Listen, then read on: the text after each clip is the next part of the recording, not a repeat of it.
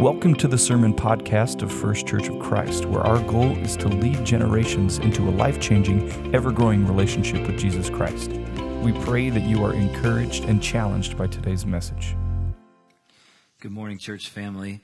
Uh, it has been a phenomenal weekend so far, weather wise. Hopefully, you guys have, have gotten to be outside, get to be with family this weekend, extended weekend.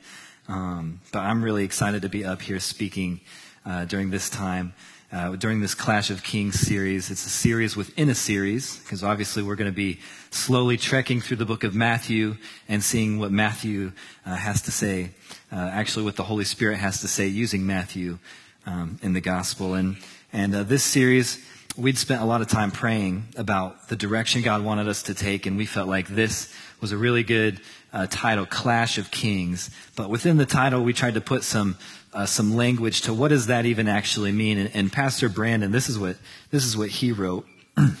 he said, "In Jesus' first years on earth, we see the powers of the world clashing against the good news that, that a new king has arrived onto the scene of history." And so, what we're going to be looking at today, if you brought your brick and mortar Bible, or you brought your scripture journal Bible, which is awesome. If you don't have one, please go grab one from the um, from the Welcome Center after service today. They're free. Uh, if you'd like to give a, a, $5 donation, that'd be great, but, uh, but no pressure. They're free. Um, we're going to be in Matthew chapter 2. Uh, we're going to we're to start in, cha- in verse 1 and we're going to go all the way through verse 12. Um, but the book of Matthew, chapter 2, verse 1, it starts off by, uh, by giving us the characters that we're going to be talking about today. It says in, in verse 1, it says, After Jesus was born in Bethlehem of Judea in the days of King Herod, wise men from the east arrived in Jerusalem, saying, Where is he who has been born King of the Jews? For we saw his star at its rising and have come to worship him. And that, that, that, uh, those first two verses, they're going to give us a little bit of context about the direction we're going to be heading just by looking at the characters. The first character we see is Jesus it says that Jesus was born. And I believe um, this, this kind of represents the destination that God has for us is a relationship with Christ. But on the other end of the spectrum, we see the very next person mentioned is King Herod. Just a little background on who King Herod is. Um, he was a very ruthless leader. Um, if there was any indication that somebody might question his authority or challenge his authority, King Herod would make sure that person was killed.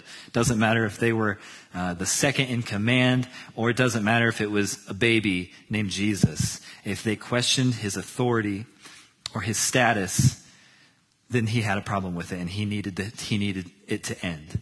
And so that's who King Herod was. But then right smack dab in the middle are the wise men. And I believe that's kind of where we find ourselves, is we're going to have to challenge ourselves and say, are we going to live in the palace with King Herod or are we going to make a journey to Jesus. And we're going to be looking at um, the fact that Jesus is actually making a journey to us too. Um, so if we go, if we move on in verse three, it says, it says, when King Herod heard this news uh, that the star had come, uh, when he heard this, he was deeply disturbed, and all Jerusalem with him. So he assembled all the chief priests and scribes of the people and asked them where the Messiah would be born. In Bethlehem of Judea, they told him, because this is what is written by the prophet. And so now what they're doing is they're quoting the Old Testament um, just to show that Jesus is fulfilling this Old Testament prophecy. It says, And you, Bethlehem, in the land of Judah, are by no means least among the rulers of Judah, because out of you will come a ruler who will shepherd my people Israel. And he's referencing Jesus. And then in verse 7, it says, Then Herod secretly summoned the wise men and asked them the exact time that the star had appeared. I just want to stop there because I believe that what Herod's doing here is actually a really solid picture of what the enemy does in each one of our lives. Right? He starts off by trying to figure out what's going on. He says, so the star, it represents the Messiah. He starts, he has these secret meetings with the wise men. He's trying to ask them questions to discern what exactly does this mean. And I, if you, I just want to look back at the very first time that sin entered the world in Genesis chapter 3. It starts off the same way that King Herod did. It starts off with a question. See, God, He created the, He created the garden and He created the, uh, he created the one tree, the, the knowledge of the tree of knowledge of good and evil. And he says, This is the one tree I don't want you to eat from because if you eat from this tree, you will surely die. And then Satan does the exact same thing King Herod did. He asks a question. Did God really say that you would die? Did God really say that you would die? That's what he said. And then she quotes Jesus, she quotes God back to him. She quotes scripture back. Well, God said that like that's that's God said that if we eat from this, we would die. And and Satan then flips flips it. He says, "You're not going to die. You would actually be like God." And that's exactly what the enemy likes to do in each one of our lives. Is he likes to tell us things that aren't true, but he's trying to tell us that God is holding something back from us. That he says, God doesn't want you to have this because he knows you'll be like him if you have this. He knows you'll be better off if, if you have this. And he's trying to keep something from you. And I believe that the enemy is so good at asking questions to us and, and making, and then therefore making statements to us that are not true. You, you know you messed up, right? You know you failed. You know you're, you know you're addicted to this. You know you've let your family down. You know, you know, you know you did this, right? Like he's really good at pointing questions at us and making us feel this guilt, this sense of guilt, this sense of shame, and then telling us, you'll never be good enough. You'll never get to where God's calling you to be. You'll never reach that destination. You may as well stop. And Satan is so good at pointing the lies and the questions at us the exact same way King Herod did. But then King Herod, he does something else that is, uh, I mean, strategically probably really wise because this is another tactic that the enemy uses. In verse 8,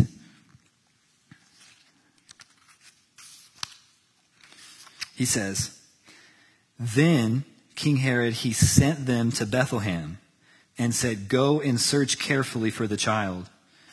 And when you find him, report back to me so that I too can go and worship him. And so obviously we know King Herod was not going to go and worship him. He was going to go and kill him. But I think it's so interesting that he was okay with the wise men going to Jesus. Like you would think in high, like practically, Satan wouldn't want you to go and see Jesus, or King Herod wouldn't want the wise men to go and see the person who might replace him as, as king. That wouldn't make much sense. But I think that what we can learn from that passage right there, that verse, is that Satan is okay with us coming to church. Satan is okay with things like that as long as it doesn't cause us to do anything about our faith. Go to church, go to church, but then come back to me. That's what, that's what, that's what King Herod said. You can go to the Savior, but come back to me and report to me. Satan says the same. Go to church. Go sing some songs. Have some fun. Talk to some people. But, but then pig out, eat a bunch of food, come home, fall asleep, watch the football game, and let's move on with our lives. That's the exact, that's exactly what, this, what Satan loves to do is he loves to make us feel like, i made it to church this week. I did it.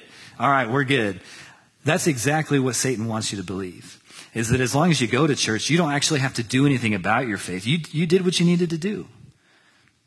And then Satan's going to throw those questions and those lies at you. He's going to say, go to church, but don't give. That doesn't, you have your own bills. You have your own family. Don't give. That doesn't make any sense. Or he'll say, go to church, but, but why do you need to attend one and serve? That doesn't even make any sense. Like, you, you need some rest. Like it's, it's weekend. You need to recover from a long week. You gotta, you gotta work tomorrow. Why would you attend one and serve one? That doesn't, that doesn't make any sense. Why would you, like, yeah, go to church, but don't join a community group. You're busy during the week. You need to be home with your family. You need to do this and that. You've got these chores to do. Don't join a community group. And the, the, what Satan will tell you is the exact same thing that he told Adam and Eve, is that God is robbing you of something. God is stealing your joy from you. And that's actually, John 10:10 10, 10 says that the thief, which is referencing Satan, Satan comes to steal, kill, and destroy. And Jesus came to give you life to the full. Satan is only trying to convince us of the lies that he wants us to believe. And that's so powerful because, because the goal, like he said, like he said, uh, the goal is to stomp out anytime Jesus shows up. Right? He was, he was okay with them going to see baby Jesus as long as he could stomp out Jesus. And Satan's okay with you going to church as long as he can stomp that out during the week. Don't get involved. Just go to church. You can read your Bible. Don't just read it. It's probably, it's got some wise stuff, but it doesn't need to affect your life. That's what Satan wants you to believe. He's really good at convincing us of that. And then verse 9, it starts to make a turn. Verse 9 and 10 it says, After hearing the king, they went on their way, and there it was, the star they had seen at its rising. It led them until it came and stopped above the place where Jesus was. When they saw the star, they were overwhelmed with joy. See, what, what, when we believe those lies of you're not good enough, you failed, your kids aren't going to make it, your marriage isn't going to make it, you're not going to measure, you don't measure up. When we believe those lies, Satan does such a good job of convincing us to look within ourselves to find the answer. He convinces us to say, you messed it up and you're responsible to fix it. I got myself in this mess. I need to get myself out of this mess. And because Satan knows that the answer is never found within yourself, within your own works he knows it's not there. And so he's going to do everything he can to convince you that it is. But the cool thing is, is when we actually get the ability to look beyond ourselves, we'll see that maybe we're not at the Savior, but the Savior is at us. This Jesus and, and the wise men were a distance away, but the, there was still a star right there. Jesus sent a star to go to, to, show them the way to where he is. And when we look beyond ourselves and say, I can't do this, you're right, Satan, I can't do this. Thanks for reminding me. Then we see, we can actually see that Jesus is actually right here. I don't have a ton of time for this next point, but I actually believe it's probably my most important point.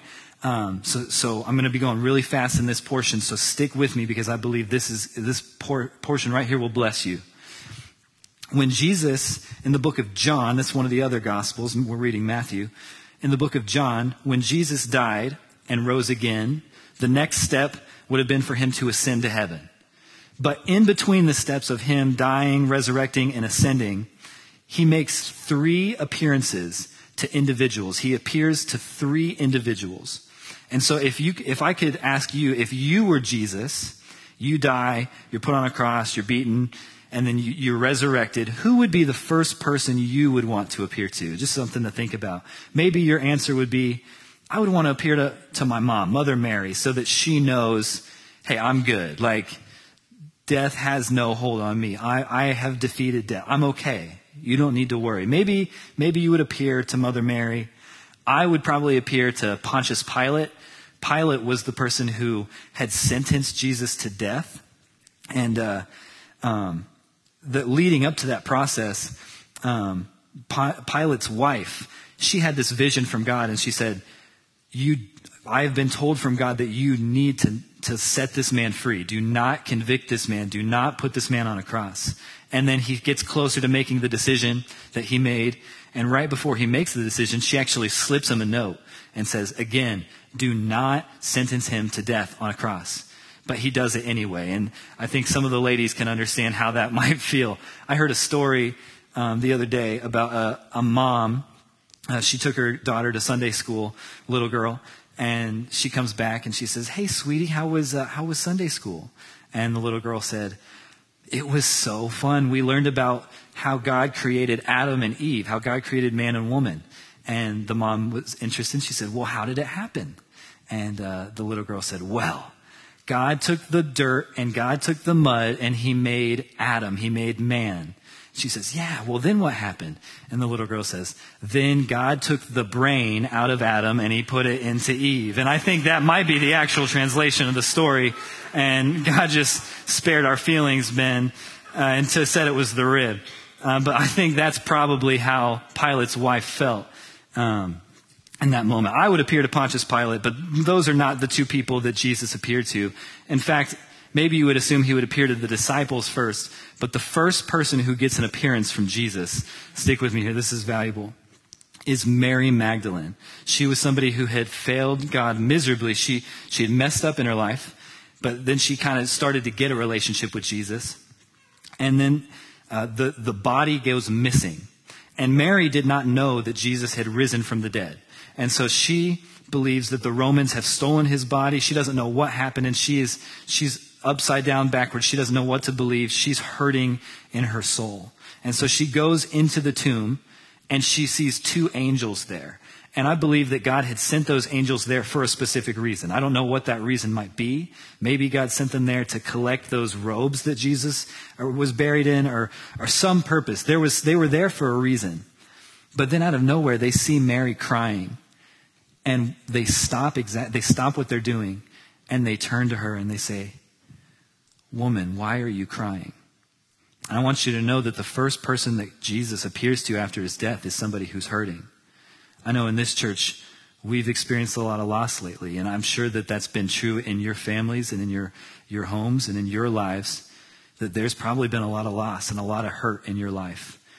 And after, after those angels said that, asked that question to Mary, Mary said, They've taken my Lord from me. I don't know where he is. Isn't that, isn't that so true that when we are experiencing hurt, when we're experiencing pain, it can be hard to find Jesus sometimes? But all she had to do was turn around, and Jesus was right there. Jesus has never been closer to you than, than in your time of hurt. If you feel like you can't feel him, he is right there. The next person he appears to, got to keep going, is somebody we know as Doubting Thomas. He was one of the 12 disciples. Thomas he, uh, he, he, uh, he was mentioned all throughout, script, uh, all throughout the, the Gospels, but he's only famous for that little tiny smidge of his life where um, Jesus had died. Thomas believed that, um, that Jesus was actually going to overthrow Rome and he was going to be the new king, but none of that happened. And so Thomas thought that the mission had failed and his time was done. And so after Jesus died, he became the first skeptic. He became the first doubter. He had a lot of questions. And so, um, if you're ever called a doubting Thomas, that's where that that's where that story originated from. I'm not familiar with the origins of lazy Susan, but sorry if there's anybody here named Susan. But if somebody knows the answer to that, it'd be it'd be a trivial, some fun thing to talk to me about after church. But uh, so Thomas was famous for being called doubting Thomas, and actually Thomas shows up to the twelve disciples and he says, "Unless I see the nail marks." in his hands. And unless I touch the inner parts of his side where he was stabbed, I will not believe. Unless this happens, I will not believe. And I want you to know that some of you may be in this room and you have a lot of questions. Why would God allow this to happen to me? Why would God allow, allow this to happen to them? They are such a good person. Where is God in the middle of this? We have real questions. And God's not afraid of your questions. But I would also say this to people who would say, I'm a Christian. I don't, I don't doubt. This is what I would say to you. If you were 100% honest, just be 100% honest with yourself right now. Is there an area of your life where you would probably agree with this statement? You would say, well, technically, I believe God can heal it. He can change it. But I don't think He's really going to. Is there an area of your life where you believe that? Is there an area where you, you have some doubt?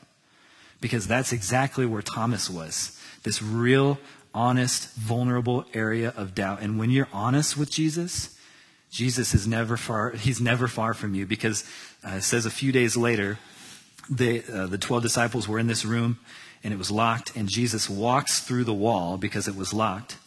He's, he's willing to get to you however he has to do it. And he walks right up to Thomas. He forgets about the other 11 or the other 10 or whatever. And he walks right up to Thomas and he says, he, he could have, he could have said this. He could have said, Thomas, I was your leader for three years. I told you what was going to happen, and you still doubted. He could have said that. He could have said, Thomas, I just walked through a wall. Do you still need to touch my side, or are we good? He could have said that.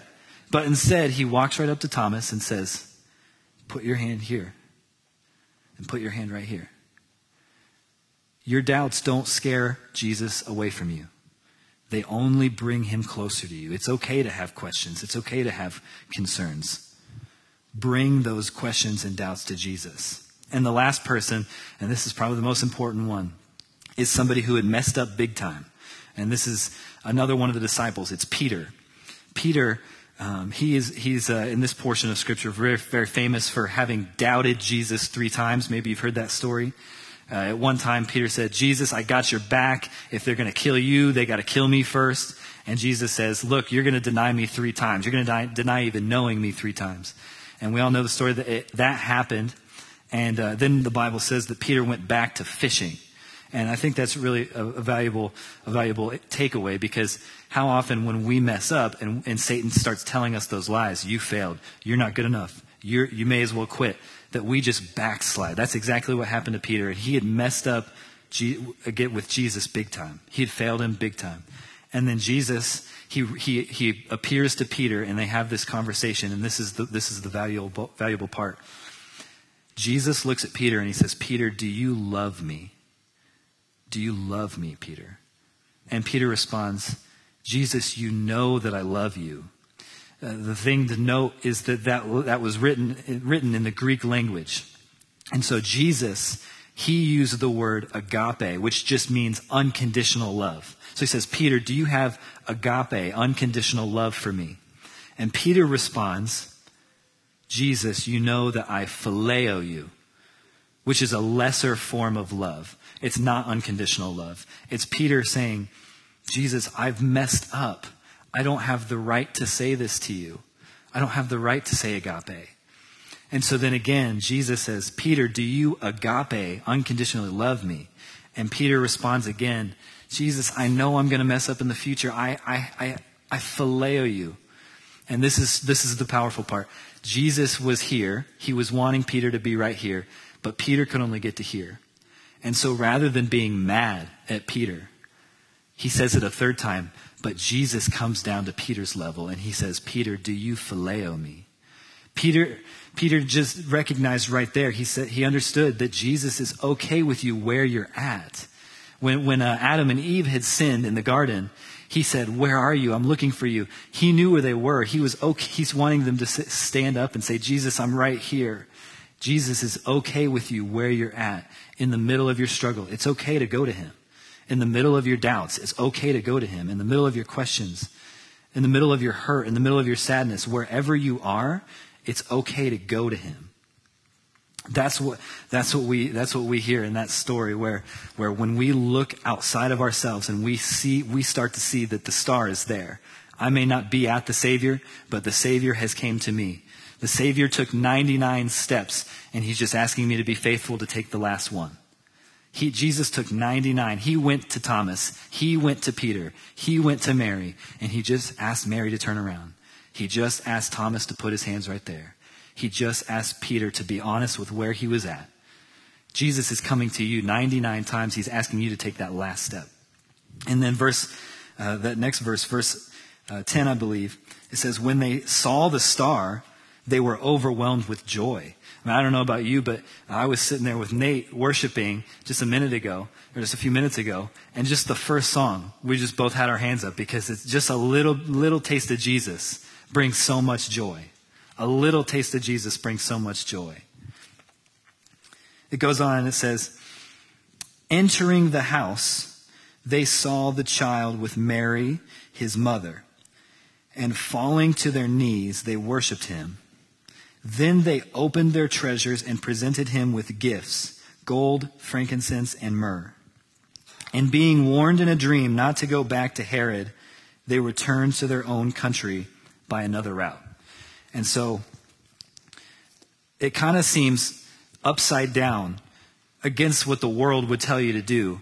To, they go and they worship a baby. Like, that doesn't make any sense. They go and they give him gold. That doesn't make any sense and then they get a vision and they're told, look, if you, you should not go back home this way. You need to go a different direction. I'm calling you to go a different direction. And it, it, it would seem crazy to the world that you would go this way when it seems like you should be going this way. But that's what happens when you get into a relationship with Jesus. It doesn't always make sense. But you have to know that God is always guiding you. He's saying, if you take this step, you'll see me. If you take this step, you'll still see me. I'm here. Just take the next step, believe, and act out in faith. Don't just hear the message, do something about it.